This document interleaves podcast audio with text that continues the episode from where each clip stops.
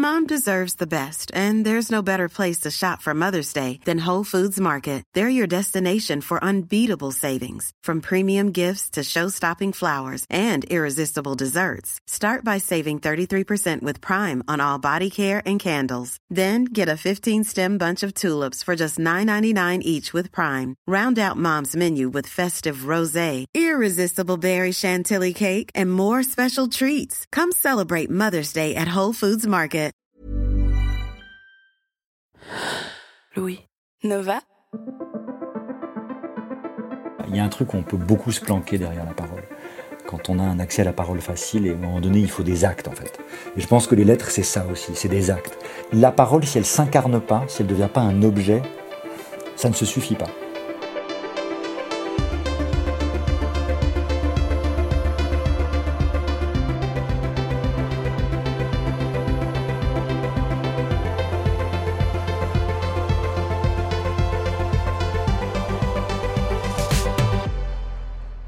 David Kesselson est comédien, metteur en scène, et il publie avec les lettres non écrites son premier livre, recueil de textes écrits pour ceux qui n'osaient pas ou ne pouvaient pas le faire.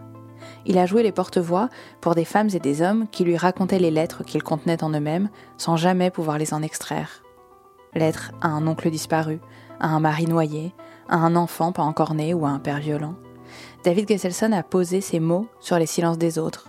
Et ses épîtres d'abord dites sur scène avant de devenir livre, sont nées de la découverte d'une autre, adressée par le philosophe André Gortz à son épouse Dorine dans Lettre à D, Histoire d'un amour. C'est un livre qui commençait par Tu vas avoir 82 ans, tu as rapetissé de 6 cm, tu ne pèses que 45 kilos et tu es toujours belle, gracieuse et désirable. Cela fait 58 ans que nous vivons ensemble et je t'aime plus que jamais. Je porte de nouveau, au creux de ma poitrine, un vide dévorant que seul comble la chaleur de ton corps contre le mien. C'est ce livre d'André Gortz qui a bouleversé David Kesselson. Je suis Charlotte Pudlowski, bienvenue dans Fracas. Ah, ça représente, c'était un, c'était un choc quoi. Euh, quand je l'ai lu, c'était un, c'est une femme qui m'avait offert ce livre euh, juste après sa sortie en me disant je pense que tu, tu ça te plaira, peut-être t'en feras un truc un jour. C'était un moment où j'avais pas de boulot, où je, je, je, cherchais des textes à monter. Et comme beaucoup, j'ai lu le texte et je me suis dit ok, moi je veux vivre ça, évidemment. Je, c'est, ça, ça doit être ça une histoire d'amour. J'étais un peu un peu un peu bébête quoi, mais ça m'avait énormément touché. Et puis j'avais très vite décidé d'en faire quelque chose. Je me suis dit il faut, j'avais envie de le raconter aussi. Puis j'ai pas trouvé comment. Et un an après, je suis allé au bar en bas de chez moi, j'avais pas de boulot. Euh, j'étais un peu triste. Euh, et comme tous les matins, je vais boire mon café, j'ouvre Libé, et dans Libé, je vois que Gortz et Dorine se sont suicidés. Et là, je m'effondre en larmes, et le barman me dit Mais qu'est-ce qu'il y a? Enfin, ça va pas, c'est le boulot. Évidemment, j'étais complètement idiot, j'allais pas lui dire non, mais il y, a, deux vieux que je connais pas qui viennent de suicider, et ça me, ça me bouleverse. Et, et je me suis dit, bon, ok, cette histoire provoque vraiment quelque chose, il faut essayer de la, de construire une manière de la, de la partager au-delà du livre. Voilà, j'ai plus, je n'ai plus regardé les choses comme avant, quoi, euh, après ça. Au-delà même de la question amoureuse, où évidemment, je, je, voulais être comme ce couple, quoi. Oui, parce que ce qu'il faut dire, c'est que cette lettre, ce, livre qu'il lui a écrit, c'est euh, ils ont déjà 84 ans ou, un truc comme ça, et, sa femme est très malade à ce moment-là, Dorine. Et donc euh, lui sait que c'est une lettre euh, sur tout l'amour qu'ils ont vécu, sur toute la fidélité qu'ils se sont jurés, et puis euh, aussi sur le fait que ça va se finir. Oui, oui, ils, savent, ils savent tous les deux qu'elle est condamnée depuis très longtemps. En fait, la maladie qu'elle a, c'est une maladie qui a été provoquée en fait par une injection de lipiodol, c'est un produit de contraste. Et ils savent tous les deux que cette maladie est incurable et qu'un jour elle partira. Et lui, depuis très longtemps, il ne le dit pas dans le livre, mais en cherchant dans les archives, j'ai trouvé ça. Il dit qu'il ne veut pas lui survivre, quoi qu'il arrive. Dans les années 70, elle, a une ablation de l'utérus, elle, est opérée parce qu'elle a, un, début de cancer de l'utérus. Et dans ses archives, on trouve un, petit papier, une feuille euh, A4 pliée en deux, planquée euh, dans des notes des années 50, alors que c'est écrit, dans les années 70, donc c'est comme s'il n'avait pas voulu que ça se voit, où il dit, et on l'a mis dans le spectacle qui s'appelle Dorine, où il dit je, ne veux pas te survivre en fait. S'il si, se passe quelque chose de grave pour toi, je partirai avec toi. Donc dès les années 70, euh, vraiment 35 ans avant de se suicider, il formule ça que si elle, si elle venait à disparaître, euh, lui, il aurait plus de raison d'être au monde en fait. Et, ça, c'est déjà très bouleversant euh, à découvrir, de lire de, la main d'un type qui, est dans sa quarantaine et qui dit, bah voilà, moi, si toi t'es pas là, ça sert à rien. Et comment vous êtes passé euh, de ce texte qui vous bouleverse à je vais proposer à des gens d'écrire pour eux euh, des lettres qu'ils n'ont pas pu ou pas réussi à, écrire, mais qu'ils ont en eux-mêmes? Je cherchais un peu des solutions pour adapter des lettres euh, au plateau, ce que je trouve très difficile en fait. Ça marchait pas la lettre AD adaptée telle qu'on je l'avais fait jusque-là, ça ça fonctionnait pas bien. Et du coup, je me suis dit bon bah je suis là, il faut que je fasse des exercices d'écriture. C'est ce que je raconte dans le livre, et c'est vrai, c'est que je, me tant qu'à être là, autant essayer de voir ce que la puissance de l'adresse à quelqu'un euh, peut faire. De manière très bête, moi-même, j'avais plein de lettres que j'avais jamais écrites, en fait, euh, que j'avais jamais envoyées ou que j'avais commencé à écrire, mais dont je me disais, laisse tomber, tu, veux régler quelque chose avec toi-même, ça sert à rien de l'envoyer. Et j'en avais plein mon ordinateur. Et donc un après-midi, je me dit, tiens, et si j'essayais de faire écrivain public, de permettre aux gens de faire ce que moi, j'arrive pas à faire pour moi-même, en fait. Euh, de me placer dans ce truc où, euh, où je propose aux gens de me raconter quelque chose et d'accoucher avec eux de leur nécessité, de ce dont ils ont besoin de parler. C'était un mélange d'une chose où moi j'avais une nécessité de travailler à l'écriture de manière très égoïste, et de l'autre côté de me mettre à la place euh, des autres, ou en tout cas de, de, partager avec les autres ce que moi je vivais. Donc c'était aussi comme une manière de me débarrasser moi aussi de cette nécessité-là ce qui parcourt toutes les lettres, et précisément parce que c'est des lettres que vous avez écrites et que donc il n'avait pas réussi ou, ou voulu euh, écrire, c'est des non-dits partout. Euh, vous avez, moi je dirais interviewé, mais je ne sais pas si c'est le mot pour vous, mais rencontré en tout cas des dizaines ou des centaines de personnes peut-être pour, euh, pour ces lettres. Est-ce que vous sauriez dire, après tout ça, pourquoi les gens n'arrivent pas à parler? Je pense que c'est très impudique pour beaucoup de gens euh, de dire ce qu'on ressent. Je pense que dans le théâtre, euh, dans, un milieu artistique, on est, on est habitué à l'idée que la parole est une chose euh, nécessaire, que c'est un, un, outil qui nous permet de partager avec le monde, mais c'est pas partout qu'on pense ça. C'est pas partout que dans nos familles, dans les rapports avec les autres, on peut dire les choses. J'ai l'impression que c'est. J'ai l'impression qu'il faut de la chance pour, pour pouvoir se dire que risquer la parole évidemment, c'est vital, mais c'est nécessaire, quoi, que, rencontrer l'autre passe par de la parole, euh, passe par euh, du dire, à mon sens, mais je pense qu'on n'est pas forcément tous élevés dans des, dans des maisons, dans des écoles où c'est possible. Quoi. Parfois, euh, il y a trop de peur, on a peur que la parole tue. Et en fait, je pense que parfois la parole tue. Je pense que c'est vrai que les mots sont très chargés et que ça peut détruire. Pense qu'il y a beaucoup ça. En fait, j'ai l'impression qu'il y a une chose qui est très précieuse chez beaucoup de gens en fait, paradoxalement. Que, en tout cas, c'est ce que j'ai rencontré. Les, gens que j'ai rencontrés, je voyais bien que parler, c'était un truc. Euh, c'était très précieux, quoi. On fait pas n'importe quoi avec le fait de dire. Euh, donc, du coup, attention. Euh, et puis, ça peut avoir des conséquences. Et, c'est un acte presque physique. je trouve qu'on on le voit dans les rencontres quand il y a des choses qui sont dures, qui sont enfouies. Donc, mesurer les conséquences de ce qu'on va lancer à l'autre, au monde, bah, tout le monde n'est pas prêt à les assumer, ces conséquences-là. Je pense qu'il y a quelque chose comme ça. Et après, c'est difficile de trouver des espaces de parole. Du temps où on peut parler, j'ai l'impression que ce n'est pas évident. Je pense que la quasi-totalité des gens n'ont jamais envoyé ces lettres, mais ça a modifié quelque chose pour eux. Euh, la parole a été quelque chose, qui a, été un, un facteur de changement pour beaucoup, beaucoup d'entre eux. Mais pas tant parce qu'elle a été dite à la personne à qui elle voulait être dite, mais parce qu'elle a été dite tout court. Elle a été proférée tout court. Et quelqu'un en a fait quelque chose. Quelqu'un au monde a fait quelque chose de ces mots. Et du coup, moi, ça me donnait le sentiment que les gens se disaient, OK, il y a quelque chose qui a entendu ce que j'avais besoin de dire. Il y a quelque chose, a, même si c'est pas mon père, ma sœur, la femme que j'aime, l'homme que j'aime, c'est dans le monde. Et si c'est dans le monde, alors c'est plus, c'est en moi, mais il y a quelque chose qui se libère, quoi. Et à quoi vous pensez quand vous dites euh, ça a des conséquences graves parfois? Vous avez dit la parole peut tuer. Il y a des mots qui blessent comme des armes, quoi. C'est pas moi qui c'est Sartre qui dit que les mots sont des pistolets chargés. Je pense que la parole, ça blesse comme une arme. Enfin, je pense qu'on peut, on peut détruire quelqu'un en lui disant ce qu'on a à lui dire.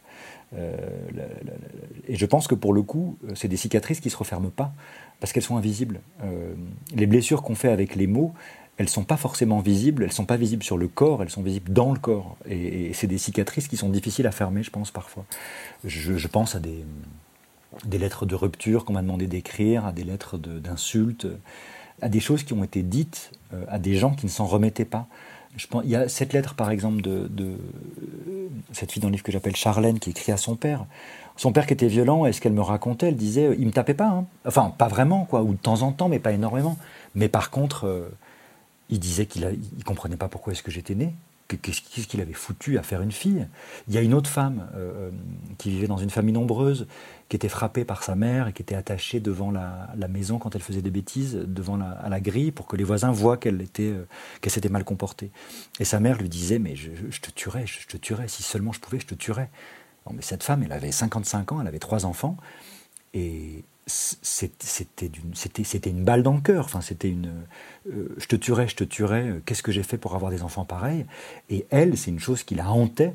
Dans ce qu'elle disait, on voyait bien que la, ce qui l'avait frappé, c'était autant les, les, les, coups, les mains que les mots. C'était très clair.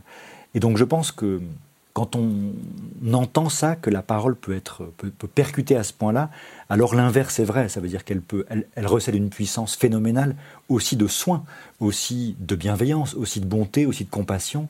Je crois que c'est pas théorique en fait. Je pense que c'est pas du tout théorique. C'est ce que c'est voit quand on rencontre les gens. Là, pour les lettres, il y a finalement toutes les catégories sociales. À force, au bout de quatre ans, il y a des gens qui viennent de plein de milieux. Euh, évidemment, quand on écrit dans le 12e arrondissement de Paris, dans le 11e, on a, on a une catégorie socioprofessionnelle, euh, classe moyenne, bourgeoise, qui est habituée à la parole. Et on a l'impression que ça dévoie un peu la puissance des mots. Mais dans le fond, plus le temps passe, plus on se rend compte que non. Euh, je pense que dans toutes les catégories sociales, il y a un endroit secret préservé sur la puissance possible de la parole, je pense. Ce qui est frappant aussi dans, dans les lettres, je trouve, c'est la violence qu'elles euh, contiennent. Est-ce que quand on passe trop de temps euh, sans dire les choses, il y a forcément de la violence? Non, je crois pas. Ce que je crois, c'est que le dispositif que je propose, je l'ai découvert en le faisant, hein, fait que ce dont viennent parler les gens, c'est de violences qu'ils ont subies énormément et qui ne sont pas assez entendues. Et ce, que ce qui était terrifiant, effectivement, à force l'accumulation des rencontres, c'est que j'avais l'impression d'avoir affaire à un monde qui s'était fait tabasser quoi. J'ai et, je me disais mais c'est pas en fait c'est ça le monde dans lequel on est. On le sait hein, évidemment, mais quand on l'a, c'est quatre ans les lettres non écrites là, je l'ai commencé il y a quatre ans. Il y a un truc terrifiant d'une espèce de violence sourde de, toute catégorie sociale confondue. Il y a un truc où on vit dans une, ça donne le sentiment qu'on vit dans des rapports d'une violence inouïe en fait mais vraiment partout, et pour le coup dans toutes, les catégories sociales, il y avait un degré de, douleur non dite et de violence subie qui c'était effarant. Je pense que c'est énormément lié au fait que ce que je propose aux gens, c'est de, parler d'une chose qui n'a pas été formulée. Et que il apparaît que ce qui n'est pas formulé, c'est pas souvent euh, je t'aime mais je te l'ai pas dit ou euh, j'ai trouvé ça génial de passer huit ans avec toi mais en fait je te l'ai pas dit ou euh, je voudrais partir au bout du monde avec toi c'est pas beaucoup le cas, quoi. C'est pas souvent ça. Euh, c'est comme si les gens finissaient par se le dire. Je pense que c'est le dispositif qui fait ça. C'est un prisme, disons. C'est presque. Je, trouve là, je m'en étais pas rendu compte, ce que je cherche, au sens où euh, je pense que le dispositif, sans que je m'en rende compte au départ, cherche ça, cherche la douleur. Euh, ou en tout cas, cherche à ce que les gens puissent exprimer leur douleur, probablement. Et ce qui frappe aussi en contraste avec, euh, enfin, je sais pas si c'est en contraste, mais c'est l'idée que ces lettres, elles semblent toujours être, dans la mesure où, elles existent et où elles sont écrites, une opposition euh, à la violence ou une manière de parler pour remplacer ou pour recouvrir euh, la violence. Et dans une des lettres euh, que j'ai trouvées très belle, il y a une femme, peut-être que c'est Charlène d'ailleurs, qui dit à son père ce serait génial si tu venais voir de mon côté des mots. Oui, non, ça c'est Hélène. Ouais. oui, ben ça, c'était une rencontre très bouleversante. C'est quelqu'un qui me disait il euh, n'y a, pas de problème, je l'aime. Je, l'aime, mon père. Alors, c'est vrai qu'il m'a tabassé, mais je l'aime. Enfin, il y a pas. Il faudrait qu'il comprenne, il faudrait qu'il il faudrait qu'il puisse venir de l'autre côté pour, euh, pour, comprendre, en fait, euh, ce qu'il y, a, ce qu'il y a vers moi, ce qu'il y a du côté de ma souffrance, de ma douleur et de ma parole. En fait, pour le coup, dans cette lettre-là, elle baisse les armes. Elle dit Je ne vais pas me venger de ta violence, je vais te parler. Et ça, moi, je crois très fort à ça, de dire que il y a plein de réponses face à la violence, mais il y a aussi celle-là, de dire on arrête de se battre. Et si on essaie de se parler, ça fait quoi? Et si tu viens voir ce que ta violence fait sur moi, c'est aussi dans la lettre de Charlène de dire je, sais ce que tu as vécu enfant parce que tu t'es fait tabasser par ton père, donc c'est classique, tu peux pas t'en empêcher, tu le reproduis. Mais tu sais ce que c'est la violence de ton côté puisque tu t'es pris des mandales. Alors parlons, bah, on est sur le même terrain. Regarde, tu me frappes aussi, alors on discute. Je, comprends ta violence. Je sais ta violence, je sais puisque je l'ai subie. Et du coup, je vais pas te taper en retour. Je vais te dire que je sais ce que tu as vécu. Du coup, peut-être qu'on peut commencer à discuter. Euh, c'est cette idée-là de se dire on, on, baisse, on baisse les armes parce que ça marche pas en fait les armes. on voit bien que ça marche pas.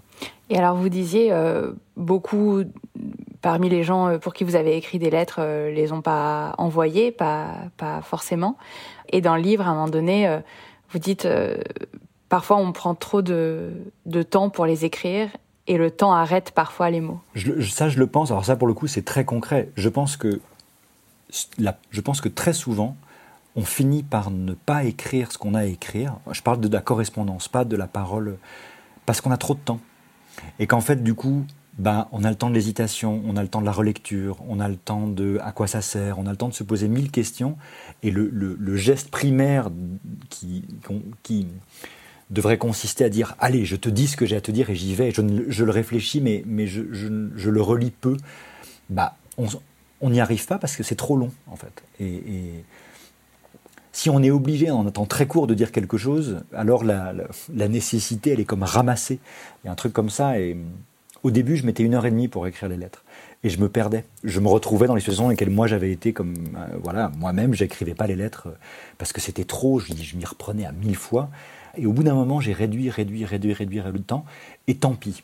S'il y en a qui ne disent pas tout ce qu'elles devaient dire, bah tant pis. C'est comme si on, arrive à l'essentiel de ce qui doit se dire parce qu'il n'y a pas beaucoup de temps. Et je pense que parfois, effectivement, euh, ce court temps, c'est pour ça que je dis le temps, parfois il arrête les mots, il arrête le trop de mots, le mot qui cache le, vrai, la vraie chose qu'on veut dire. Parce que je pense que parfois on peut se planquer derrière une forêt de mots qui empêche de, dire ce qu'on a vraiment à dire. Mais est-ce que le temps joue pas aussi sur la parole dans la mesure où si on dit pas les choses tout de suite, et du coup c'est le cas dans les lettres, puisque par définition c'est des gens qui n'ont pas dit les choses, un peu comme euh, plus plus on lâche un objet de haut et plus l'impact est violent et plus le temps a passé et plus les mots se sont chargés de, de violence. Est-ce que le temps joue pas aussi là-dessus par rapport à la parole? Plus on attend, plus les non-dits sont grands et plus la violence est grande. Bien sûr, précisément, les lettres, si les gens viennent et qu'ils ont vraiment quelque chose à dire, c'est que le temps n'a pas apaisé. Le temps a effectivement à charger, charger, charger, charger. Euh, quel genre de parole c'est euh, une lettre? Parce que ce qu'on disait tout à l'heure, écrire à quelqu'un, est-ce que c'est pas aussi un peu une manière de lui parler sans lui parler et de s'adresser à la personne sans s'exposer à l'immédiateté de sa réponse et à la blessure que sa réponse pourrait euh, causer aussi? Bien sûr, ce que, ce que je pense le propre de la lettre, c'est que évidemment ça agit comme médiateur entre moi et l'autre. Il y a une chose où j'écris à l'autre, mais je m'écris à moi-même aussi. Je, je, suis face à moi quand je suis face à, cette, à la page blanche, à l'écran d'ordinateur. Il y a un autre fantasmé, mais je pense que ça. Je pense que c'est pour ça qu'en fait la plupart des gens ne l'envoient pas, cette lettre. Je pense que ce qui, ce qui devait être dit à l'autre est dit en l'absence de l'autre. Et du coup, ça produit quelque chose sur soi, en fait. Dans beaucoup des lettres non écrites, il y a énormément de lettres aux morts. Il y a beaucoup de lettres à des parents morts. Et je pense que les gens se sentent un peu encore. Enfin, il n'y a pas de soin. Je déteste l'idée que ces lettres fassent du soin. Ce que je disais tout à l'heure, je pense que c'est pas, pas thérapeutique. Je pense que ça, ça accompagne quelque chose. Les gens se, se sentant entendus, il y a comme un accompagnement dans quelque chose, mais je ne sais pas si c'est de courte ou de longue durée, j'en sais rien. Mais c'est pas thérapeutique. C'est que oui, je pense que le fait que ça soit médiatique, enfin qu'il n'y ait pas l'autre, euh, on n'a pas le risque de la réponse, on a le risque de s'être formulé à soi-même ce qu'on avait à l'intérieur de soi et qu'on n'était peut-être pas tout à fait prêt à voir. Euh, comme un chien dans le couloir, par exemple. Au moment, au moment où il y a des gens qui sont très émus, très chargés quand ils me disent ce qu'ils ont à dire et qu'il y a un truc qui sort comme ça. Mais très souvent, quand je leur lis la lettre, parce qu'à la fin des trois quarts d'heure, ils reviennent dans la loge où, on est au théâtre et je leur lis la lettre que j'ai que je leur propose quoi. Et souvent ils sont très émus et je pense qu'ils sont plus émus du fait qu'ils se reconnaissent, ils se disent ah ok en fait c'est ça que j'avais à l'intérieur de moi. En fait c'était cette chose là. Et je, me pose la question, mais je pense que souvent l'émotion vient plus de là, du sentiment de se reconnaître soi-même à travers la lettre, plus que ok, cette lettre est envoyée, cette lettre est dite. Il y a, une chose comme ça, comme si le fait d'avoir écrit ou d'avoir de s'être fait écrire quelque chose, c'est ça, ça les fait accoucher d'eux-mêmes, en tout cas de quelque chose d'eux-mêmes. Du coup, finalement, la lettre, on pourrait imaginer, en tout cas, quand on parle de lettre, on parle aussi souvent de correspondance, et dans l'idée de correspondance, il y a l'idée de, circulation euh, à, deux, alors qu'en vrai, dans tout ce que vous dites, moi j'ai le sentiment que l'écriture des lettres, c'est quand même souvent un geste de soi à soi, en l'occurrence de vous à, eux, mais, mais quand même de, qui est plus proche du monologue que du dialogue finalement. Oui, oui, je crois, je crois, bien sûr. J'ai le sentiment que c'est quelque chose qui. Il y a un truc qui frotte, quoi. Il y a quelque chose qui frotte en soi. Il y a, enfin, souvent dans ces histoires-là, sinon euh, ils viennent pas. Je pense que c'est un rapport à quelque chose qu'on a ingéré, intégré en soi et dont on. C'est le caillou dans la chaussure, euh, euh souvent, et, il faut en faire quelque chose. Mais effectivement, c'est beaucoup un, rapport de soi à soi, avec un autre en perspective. Évidemment, tout ça est provoqué par un autre, mais l'autre, il est loin dans le moment de la lettre. Il est. Euh, je dirais qu'on est quatre dans ces entretiens des lettres non écrites. Il y, a, il y a la personne qui va me raconter l'histoire, moi, la personne à qui ça s'adresse et la lettre. Et je pense qu'il y a un jeu entre ces quatre instances. Il y a un truc comme ça. Pour nous trois, en tout cas. C'est-à-dire pour euh, la lettre qui, qui est écrite, pour la personne et pour moi. Et qu'est-ce que ça vous faisait alors de poser vos mots sur, euh, sur les histoires euh, des autres? Parce que vous dites que que parfois euh, vous aviez juste à, à réorganiser, qu'il y avait déjà des choses très très belles, euh, mais j'imagine que le plus souvent c'était quand même euh, un vrai travail de, de, mise en mots. Et du coup mettre vos mots sur ces histoires, c'est forcément en faire un peu vos histoires ou, ou faire de leurs mots les vôtres ou je ne sais pas dans quel sens ça va exactement, mais quel effet ça, a produit? Très égoïstement, c'est assez génial d'avoir autant de générosité de la part de gens. En fait, ils, me donnent quelque chose de gigantesque dans le fond, parce qu'ils me permettent d'écrire, ils me permettent de, ils me permettent d'être en compassion, ils m'offrent la possibilité d'être en compassion, de prendre avec moi leur douleur, mais aussi de me dire, ok, qu'est-ce que ça vient faire résonner en moi et comment est-ce que je peux le transformer pour eux? Évidemment, dans toutes les lettres, en tout cas que je réussis à écrire, il y a une rencontre entre quelque chose de leur douleur ou de leur amour ou de leur de leur nécessité qui vient rencontrer quelque chose en moi, de planqué, de secret, de non formulé aussi, mais il y a comme un dialogue un peu secret entre euh, des expériences vécues par moi qui peuvent rencontrer les leurs de manière euh, sourde. Et où, ça c'est arrivé au fil du temps, des expériences que moi j'ai reçues d'autres spectateurs qui se trouvent rencontrer un spectateur suivant. Je ne sais pas combien de dizaines d'histoires de viols et d'inceste et de violences sur enfants j'ai entendues, mais celles que j'ai pas réussi à écrire rebondissent les unes sur les autres. C'est-à-dire qu'une des histoires que j'ai entendues il y a trois ans, quand je la re quand je re-rencontre quelqu'un qui a été euh, violenté, violé, euh, frappé, etc., il y a comme une, comment dire, je fais un lien entre ces deux personnes et moi. Et si j'ai pas réussi à l'écrire il y a deux ans pour un homme ou une femme, alors je vais, c'est comme si ça va se retrouver dans la lettre de quelqu'un d'autre, de quelqu'un de nouveau je vais chercher une forme de reconnaissance de ce qui m'a raconté dans, mon, dans ma propre expérience. Et quand je le trouve, bah, c'est un boulevard, parce que c'est comme s'il y avait une... Ouais, il y a comme une forme... Je, le pousse un peu, mais c'est pas loin d'être ça. Il y a comme une forme d'osmose. J'épouse leurs questions, leurs douleurs, leurs choses non dites. Et évidemment, j'y glisse des choses à moi qui ne soient pas tant de mon histoire que du ressenti de mon histoire qui se trouve collé à la leur. Parfois, je me suis fait avoir parce que parfois j'ai mis trop de moi. Et les gens ne sont pas idiots, ils me le disent. J'ai eu des moments où, c'est arrivé il n'y a pas très longtemps d'ailleurs, quelqu'un me disait Non, non, mais ça, euh, je pense pas ça de mon oncle en fait.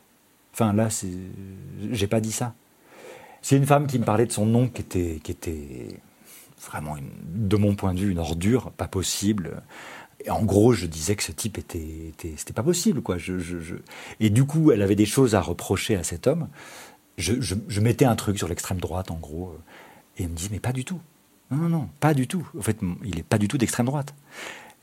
Et là, je me suis fait avoir. Je dis, ben oui, oui, non, mais d'accord. Là, c'est moi qui suis percuté en ce moment par l'actualité et, et j'ai fait un collage. Et donc, je l'ai enlevé, évidemment. Et il ne s'agissait pas de ça. Mais bon, mais ça, c'est un exemple, c'est très anecdotique. Mais il y a dans des trucs d'amour, il y a des choses de, rupture ou d'histoire d'amour douloureuse où je, hop, il fallait que je me retire un tout petit peu. C'est-à-dire qu'en même temps, ça collait avec quelque chose que je connaissais, que je reconnaissais. euh, mais qu'il fallait doser. C'est pas arrivé souvent, mais du coup, c'est un équilibre très très fragile entre euh, faire de la place en soi pour accueillir ce que vous raconte l'autre et se dire bah oui, bien sûr, je, connais ça. Évidemment, moi aussi, j'ai souffert de tel et tel et tel truc. Mais il faut pas prendre trop de place. Donc c'est un ouais, c'est comme une danse quoi. Il y a un truc où faut le danser ensemble quoi. Faut les danser ensemble les lettres, on va dire. Est-ce que ça a réparé euh, des choses pour vous, combler des silences? Le livre a réparé une énorme chose. Ce, rapport euh, à mon père, euh, une chose non dite, non formulée, que finalement je lui dis là, dans ce livre. Je pense que j'ai fait l'expérience du fait de ne pas pouvoir écrire à mon père ce que j'avais à lui écrire il y a longtemps, il y a, il y a 15 ans, quoi, on va dire ça veut dire qu'on est vieux. Euh, alors que je suis plutôt un être qui parle, je suis plutôt quelqu'un euh, pour qui la parole est très facile, même trop facile. Donc je, finis même par me méfier des mots, je me finis par me méfier du fait qu'on peut, ce que je disais tout à l'heure, on peut se planquer derrière les mots, vraiment. Moi j'ai plutôt ce rapport-là à la parole. Euh, alors même que j'ai ce rapport-là à la parole, là je ne pouvais pas lui dire ce que j'avais à lui dire parce que j'avais vraiment peur de blesser en fait. j'avais peur de casser le, globe de cristal qui, constitue notre relation et qu'on tient chacun et qui est très précieux. J'avais peur de, le péter. Il y avait des fissures dedans, mais ces fissures, il fallait peut-être les laisser telles quelles. Et c'était trop. Je pense que c'est ça. Je pense qu'il y a des non-dits qui finissent par constituer un système dans les relations entre soi et l'autre. Il y a des non-dits qui finissent par structurer une relation et ben voilà, c'est cette structure-là. Et si on vient casser la structure, on ne sait pas ce que ça vient briser, on ne sait pas par quelle autre structure elle va être remplacée. Moi, c'est ça que j'ai vécu. Je dois beaucoup, beaucoup à Frédéric Martin du Tripode de m'avoir poussé à écrire, euh, euh, à retravailler la préface, l'intermède et la postface, parce que Frédéric me disait euh, Super, on le fait, mais il me manque une chose, c'est toi. Et je lui disais, mais moi, je, non, non, j'y suis partout en fait, je suis partout dans les lettres, je, suis trop là. Il me disait, non, non, on veut savoir même un truc, c'est laquelle ta lettre? Et je disais, bah, ça, ça, ça regarde personne. Non, et du coup, je suis allé fouiner, je suis allé chercher, évidemment, et j'ai travaillé surtout, c'était surtout la postface. Mais je dirais ça, ça a réparé quelque chose avec mon père. Euh, on a réparé quelque chose ensemble. Et vous lui avez écrit une lettre à la fin Que vous lui avez envoyée? Non, je lui ai dédié le livre. Euh, et je lui ai dit dans le livre des choses que j'avais à lui dire.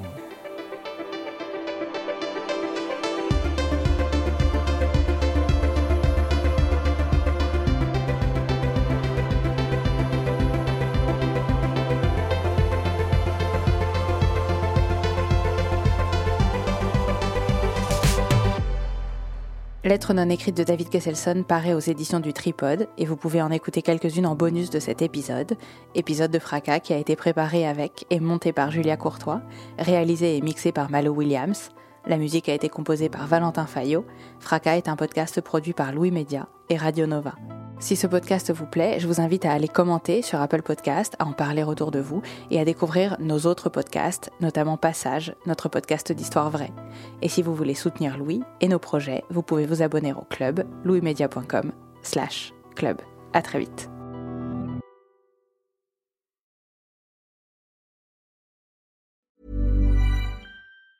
Mom deserves the best, and there's no better place to shop for Mother's Day than Whole Foods Market. They're your destination for unbeatable savings, from premium gifts to show-stopping flowers and irresistible desserts. Start by saving 33% with Prime on all body care and candles. Then get a 15-stem bunch of tulips for just $9.99 each with Prime. Round out Mom's menu with festive rosé, irresistible berry chantilly cake, and more special treats. Come celebrate Mother's Day at Whole Foods Market. Brought to you by Lexus. Some things do more than their stated functions, because exceptional things inspire you to do exceptional things. To this select list, we add the all new Lexus GX. With its exceptional capability, you'll see possibilities you never knew existed, sending you far outside your comfort zone. But as much as the GX challenges you, it also spoils you. Its intuitive technology and luxurious features mean that wherever you go, you'll never go without.